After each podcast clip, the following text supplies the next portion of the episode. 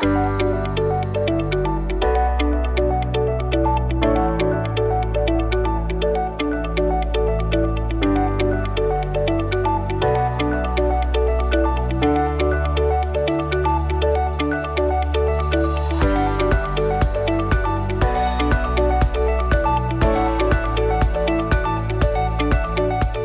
to Bask in Friendship. We're so glad that you found this podcast. We use this time and this space to dig into all things female friendship. Yeah, right. And sometimes we go down rabbit holes of self confidence, of being an individual in a friendship, romantic relationships, seasons of friendships. Man, the list goes on. But today, we're exploring a thread of female friendships that we think a lot of you might be able to relate to, and one that we've even touched on briefly on podcast before. That topic is the one of work friendships. More specifically, how do you go from work friends to in real life friends? Yeah, I guess they're both types of in real life friends. So maybe the real distinction, or at least in pre-COVID world and maybe post-COVID world. Um, so maybe the real distinction here is how to go from work friends to personal friends. Like how do you get that work BFF to leave work and see you outside of work? I have to be honest, this feels like a potential landmine of a challenging conversation. Like is this even possible? Should we even do it? Maybe that's even a bigger question. Are there lines that shouldn't be crossed? What if that work BFF is your boss or someone that works for you? Ah, so many questions. Um, but maybe one, just one simple question to start. Breck, have you ever had a work BFF move into a personal BFF? I have. I've also had a lot of people who were in that gray area where they were great work friends slash acquaintances, but we never made the jump jump.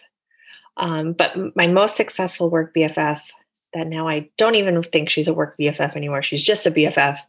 Uh, happened because we didn't work in the same department. So all of our interactions were kind of off the cuff, casual in break rooms.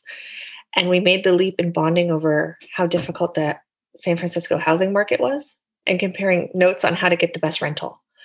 Um, that like shared interest and struggle is what made us make the leap. But I think it was nice because there was no, like, as you touched on earlier, there was no conflict, right? Like, there was no hierarchy. We weren't in the same department. It made it a lot easier for us, but we did make that jump. What about you, Sally? Um, yeah, I've got two um, good examples and similar. So, in and in reflecting on this topic, I realize I'm actually quite the female friend maker at work. I love getting close to coworkers, or you know, maybe just all kinds of people. And it just so happens that female friends at work are a big part of that for me. So, for one woman, we became fast friends because we found out we had the exact same birthday, and I think we saw a lot of ourselves in each other and comparing notes on being a Virgo and just what that meant. Um, so that was really fun when it came to looking at project plans and decorating our offices because we were the same birthday. So we were having like very similar viewpoints on things, whether they were fabricated or not. Let's leave that to be seen. But it was really fun. Um, and that friendship actually translated amazingly well outside of work. And she continues to be a good friend to this day. Another colleague and I became amazing work friends. Um, and I learned so much from this person and really looked up to her in the workplace. Um, and in both cases, we were peers at work. Um, so in both cases, I did not work for them and they did not work for me.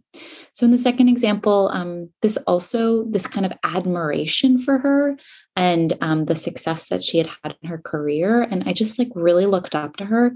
Um, this translated really well outside of work and a friendship and just sort of that that ab- admiration. Um, but and we do continue to remain connected. We're just not quite as close, and probably because there wasn't as much of a shared interest um, as I reflect on it. But yeah, yeah, that's interesting. I love that we've had the same kind of great examples of these peer friendships that translated well but I'd imagine that's not always that the case. So some people don't make the leap, or other times the company norms or culture can change or challenge a budding friendship. Well, I think it might be time to bring in an expert to help us dig in even further. It is with great pleasure that we introduce Natalie Underdown, an executive coach and organizational psychologist. She spent 15 plus years in the corporate world. So I think we're really eager to hear all about her work BFFs and if they transitioned to in real life friendships. Natalie, welcome.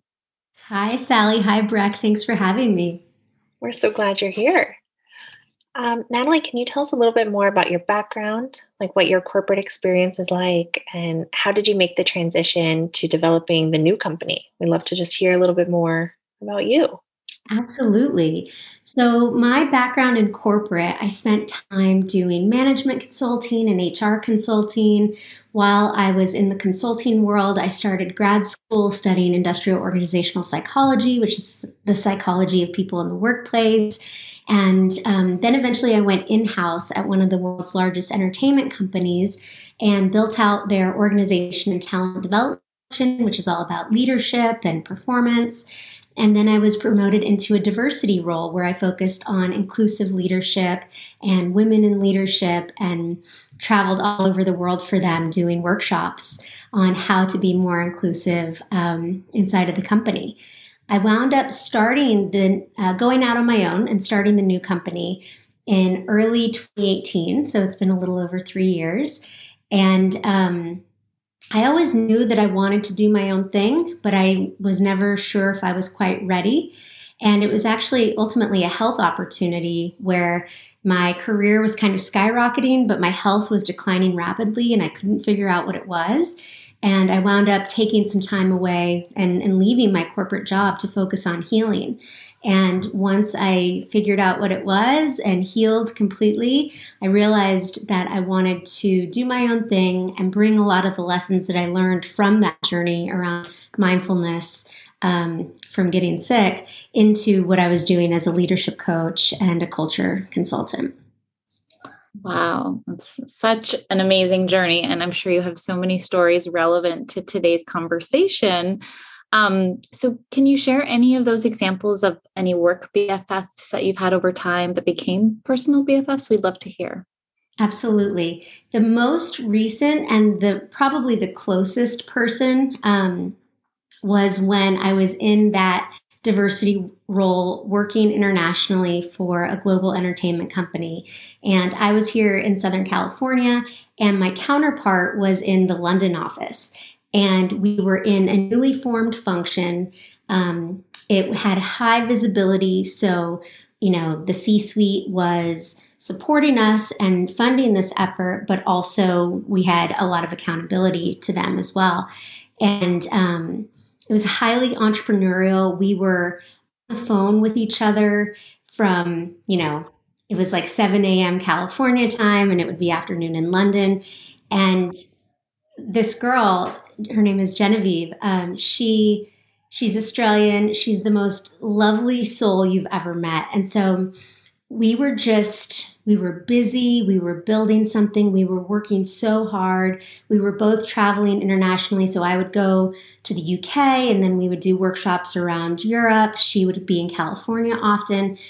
We just became so close. And because there were i mean she's a beautiful human anyway she's the kind of person that anyone who meets her at first sight, you know, any everyone loves her just because she's such a warm, lovely person. And I think because we were navigating a lot of complexity, building something new, doing something that hadn't been done before, we were in it together and we became fast friends, you know, work BFFs. And then as she would come over to the States, like she would we would have a work offsite or something and then she would extend the trip and come stay with me. And you know she met my then fiance now husband um, and so we we became fast friends and to this day we remain we've both have since long left the company and she's back in australia and we still um, are incredibly close. She's absolutely a bff i love that story. Yeah it's so great because it Sally and I talk about this concept of camp friends a lot, like these these small snippets of time, but they're so deep because of the shared experience. So it sounds like that was similar to, for you guys. One hundred percent in the trenches, friendship bond. Mm-hmm. Yes, in the in the corporate trenches, but yeah, absolutely. Yeah. So we love that what you like to say, which is you're driven by the idea that we can truly that we truly can change the world through business if we're willing to do work at work. And I'm fairly certain that applies to friendships, correct? Absolutely. You know, I think doing the work um, in our personal lives can look like, you know, uh, therapy. It can look like any sort of personal development. It can look at, you know, looking at the stories that you tell and unpacking some of those layers. And when you bring that to work or friendship, bring a more authentic, whole version of yourself. And I think it, by doing the work, whatever that looks like for the individual, it really just creates more of an opportunity for authentic, authentic friendships. I have a question when it comes to, to showing up authentically. Do you feel like the culture of a company can sometimes dictate how comfortable people feel in, in that regard? 100%. Yes. I think that, um, you know, this idea of showing, of bringing your whole self to work is still a relatively new idea. And I think that we can thank a lot of millennials for having the audacity, and I say that in the best possible way, to really um, drive change in this area around what they wanted. And I'm I'm right on the cusp, so I'm I'm like somewhat Gen X, a lot of millennial. I'm kind of on the cusp there, but um, I think that in more traditional, perhaps you know, old school cultures, um, the organization was not interested in employees bringing their whole selves to work. If anything, it caused more work because then they were going to have to figure out how to um, effectively deal with personal things that were being brought into the workplace. Nowadays, most company, companies, at least forward thinking progressive companies who are at least a little bit interested in the future of work, encourage this and want people to bring their whole selves to work and want people to be friends and to have authentic friendships. Um, but absolutely, there are still some cultures that um, I would imagine, well, and they just make it a bit harder, I would say. So, when it comes to female work friendships and those personal friendships, female friendships, should there be and are there any distinctions you can draw between the two? Mm. You know, I think it does depend on, it, it depends, right? I think it does depend on um, the level. So if if it is a boss and direct report relationship, and you didn't have a, a, relationship before you started working together, the, the context in which you know each other is as boss and direct report. I think that there is um, there are a lot of benefits to keeping a healthy distance. It doesn't mean that there can't be an authentic friendship. Um, I just have I've personally experienced a female boss who made was trying to make it feel more like a friendship and in doing so she really overshared a lot about her life to the point where I was like earmuffs like I do not want to know this about your personal life. we, we have to stand up in front of a room of executives and present and I was like, "Oh, mental pictures that you just don't want, you know." So I think that there absolutely can be lines that are crossed and boundaries that are helpful, especially given the power dynamics and the relationship. I think that um, if you are peers and you're, even if you're on the same team, um, I think building a friendship outside of work is only going to further support that teamwork. Um, so it just, in my opinion, it depends on the on the roles that each person is playing. In your work, and not to put you on a spot like for a hard statistic, but do you find do you find like even just like anecdotally that people are more successful or happier at work if they have friendship as as a backbone there? I do. I'll quote Gallup when, you know, for years in their engagement survey, they have um, the Q12, and it's 12, I believe it's 12. Double check me on that, but I believe it's 12 questions that you can ask your employees to measure their engagement. And it's free, they put it out for the world to have. And one of the questions is Do you have a best friend at work? And they believe that in having a best friend at work, you're more engaged and you're more emotionally connected to the organization. And that emotional connection um, has been linked to um, greater tenure with an organization as well as um, greater likelihood of discretionary um, effort when when called for so putting in that extra effort going the extra mile when when needed and so i remember using those questions um, to run an engagement survey at an organization. And the head of HR, who was pretty old school, he he saw that question. He was like, "Do you have a best friend at work? Why are we asking them if they have a best friend at work? This has nothing to do with engagement." And I presented the research and the data and, pre- and explained why that question was in there and really had to fight for it. And he wanted to take it out, and I gave him all the data and reasons why. Um, and he just felt like it was silly to even ask. Hmm. And that gets back to that cultural piece that we talked about, right? And even this old school versus new school. And it's interesting to think about it as almost like a generational thing and like pushing the bounds. Um, it also makes me wonder a little bit about this like remote work and how there's no longer this um, at least for some portion of the population um, the working population there's no longer this like let's stop by your cubicle or see you at lunch or um, go for a walk and have our meeting in person so like what do you think that's done for um, either building maintaining growing friendships at work? Yeah I, I think it's hurt the ability to grow friendships at work because those those activities where you would those um, casual uh, organic opportunities for connection are no longer there. And i think that the older we get and especially for people with families who have less time then to go ahead and make the effort for a coffee or a walk or some sort of in real life get together, it's probably not going to happen just because they're so busy anyway.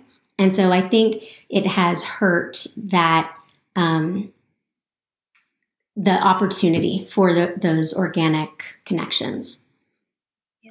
Yeah, and I, I think that that totally makes sense. And it also makes me think back to one work experience i had where like after work events or like meetups or happy hours or just like stop by and have cupcakes for so and so's birthday like that doesn't happen with remote work. Certainly we could get on zoom and have our own cupcakes for so and so's birthday but um it's it's also limiting the amount of in-person after work things that can happen even serendipitously. Like hey you leaving. Do you want to like um, hang out for a little while longer before you grab the you know the train for the way home. Yes. Absolutely. And that's usually where you know so many companies for a while thought that culture was you know going out drinking or celebrating something right? But it was in those spaces and places outside of work where people would be telling stories about themselves, their friends, their partners, their lives, that you got to see the full person. And in and those experiences would then contribute to feeling closer to one another, uh, being more likely to give that person the benefit of the doubt. Um, things often flowed easier flow easier with teams that have gotten together in person and done something fun. And so um, when those opportunities don't exist organically and it's like you can have stuff on zoom but i think that the world is really excited to get together in person again and to take things off of the screen and back into real life. Yeah i think it's interesting you touched on this because it's sort of the opposite side of the coin. There's like remote work and like the void it's caused a little bit. But then there was also and i think like sally and i working at sf this is a big tech thing, which was like the overemphasis on on culture, but like more like thinking of some something most people are familiar with, like the WeWork documentary, right? Where they had like a mandatory summer camp. where it was you know, like this um maybe a little bit overboard, but this kind of forced camaraderie. Right? They're like, it's summer camp, it's fun, but it's mandatory. It's um it wasn't organic. Do you do you find that you know, are those more successful or less, or are they equally kind of treacherous in different ways, like trying to force this culture of camaraderie. Um, can it be challenging for balance or for real authentic friendship if people don't, because it's not organic? I love that question. Um, I think that at the end of the day, culture comes down to behavior and how we behave day in and day out, how we make decisions, how we act when we're stressed. Uh, do executives have an open door policy or is it really hard to get FaceTime with them? Um, do uh, does information flow freely or do people hoard information? And so that's like the foundation or the foundation of culture lives in those day-to-day behaviors so when you look at the like external um, constructs of a company's culture that people see like ping pong tables in an office or mandatory summer camp. Um, i think all of those things are really fun and value add and i think that i'm not even opposed to making some sort of group activity mandatory because there's always going to be people who like that stuff and who don't like that stuff and the opportunity is to bring people together. But i think where companies get into trouble is when there is a really big discrepancy between what they're trying to convey in those outward manifestations of their culture and then what it's really like behind closed doors and in the behavior. So I think that like kind of to tie all of this together, I think that I think that remote work is amazing. I've worked remotely for the past almost 6 years, both when partly when I was still at corporate and then on my own as an entrepreneur. I think giving people the option and freedom to work in office or remotely or a combination that makes sense for their life and their lifestyle and their needs makes sense. I think it's okay to have some forced culture things if you really are trying to bring people together. But it has to be, um, it's like if you're saying that we're all about community and collaboration, see, look at this summer camp, but then, you know, there are some really big issues going on um, in terms of how management is working inside the organization and how things actually work and how work gets done. Um, that's where I think companies really get into trouble with the forced culture because then it feels inauthentic.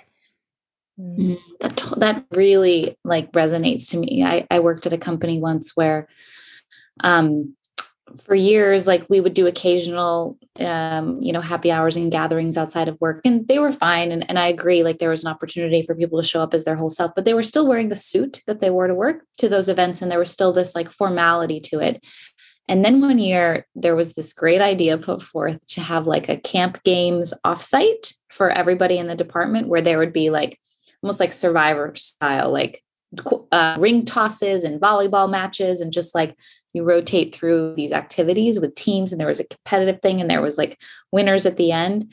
And I was like horrified. Like, what is going to happen? We all wear suits every day and heels. Like, are we all going to wear tennis shoes? Like, I'm going to see people in socks and sneakers that I've never seen in socks and sneakers before. And just that kind of just totally freaked me out because culturally, that just never happened. And this like sort of letting your hair down casual vibe never happened. But what was amazing is the head of the department and his entire executive team they were pushing this. They were encouraging people to come like for weeks leading up to it. I'm like okay well the proof will be in the pudding. Let's see what these guys show up at with guys and gals. And they showed up and they lived it like completely a thousand percent. Polo shirts sweating like stuff you've never seen before and i just remember thinking like okay like we can all feel comfortable and breathe a little bit because starts at the top and that culture of that day totally exhibited what they had put forth as the goal for that day and the intent for that day.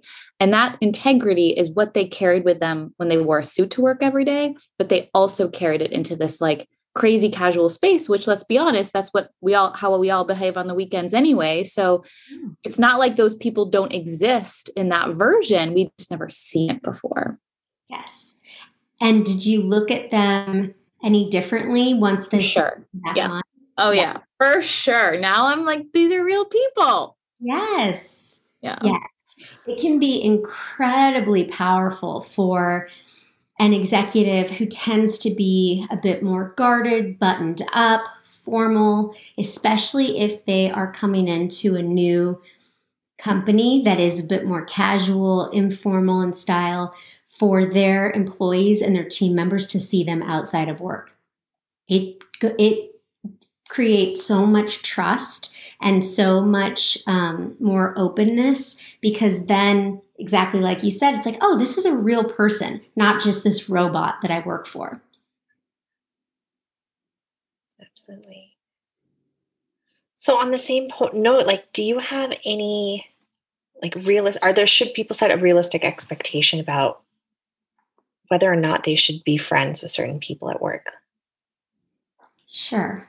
I think that something i've seen a lot is people who have a bunch of friends at work and then they get promoted and then all of a sudden they're a manager but they're still friends with people who now report into them what do i do now that can be a really tricky situation, especially in a younger company um, or a startup environment where things are more casual. And it can be hard to do. And I'm incredibly progressive. So this advice may seem a little counterintuitive coming from me. But I think for that newly promoted manager who is in a new management role and now their friends are reporting into them, I think that separating a bit is important because at the end of the day, you are going to have to do the job of a manager. You are going to have to assign work and follow up, make sure that that work is getting done. You're going to have to help manage the performance of these friends of yours who are now reporting into you. And a little bit of separation can go a long way. So, um, I had someone who I coached years ago who put it so simply. He said, We'll always be friends. I just don't go to lunch with them all the time anymore, unless I'm paying. mm. So he stopped kind of going to lunch and hanging out with them midday like he used to do and then instead would be like hey okay we're, we're doing a team outing or i'm taking you guys to lunch today and it was his way of just creating a bit of separation there hmm.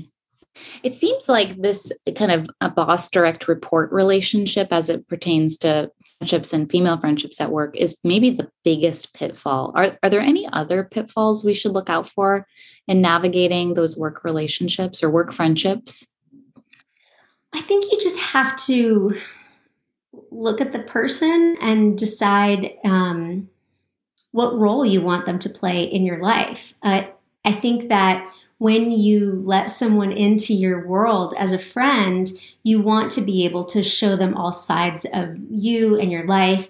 And for some people, um, for some people, that's fine. They, they bring their whole selves and are an open book at work anyway. For others, they may not want certain aspects of their life revealed. I think like for me, when I was younger, in my early 20s, and I was going out all the time. So my personal life, I was going to concerts and parties, and it was kind of wild. And my professional life, I was in management consulting, and it was very buttoned up. And so it felt like I was living a double life almost. And there were a few people at work that I that were kind of the same way. And so we laughed about that with each other and we found similarity in that. There were others that I would have never told them that I had been at a music festival backstage the weekend before. Like they just didn't need to know that. You know, there would have been assumptions made or it just wouldn't have landed right. And so I think that um, you kind of just have to look at how much of myself am I bringing to work right now and how comfortable am I with people who are in my work life um, knowing what's going on in my personal life. And so it, it's it does kind of depend. This is so insightful, and I, I think it just, I mean, it applies to every working person who wants a friend, right? So mm-hmm. all of them. Um, Natalie, can we dig in a little bit on what a healthy workplace female friendship is and like what that can look like? Do you have any ideas?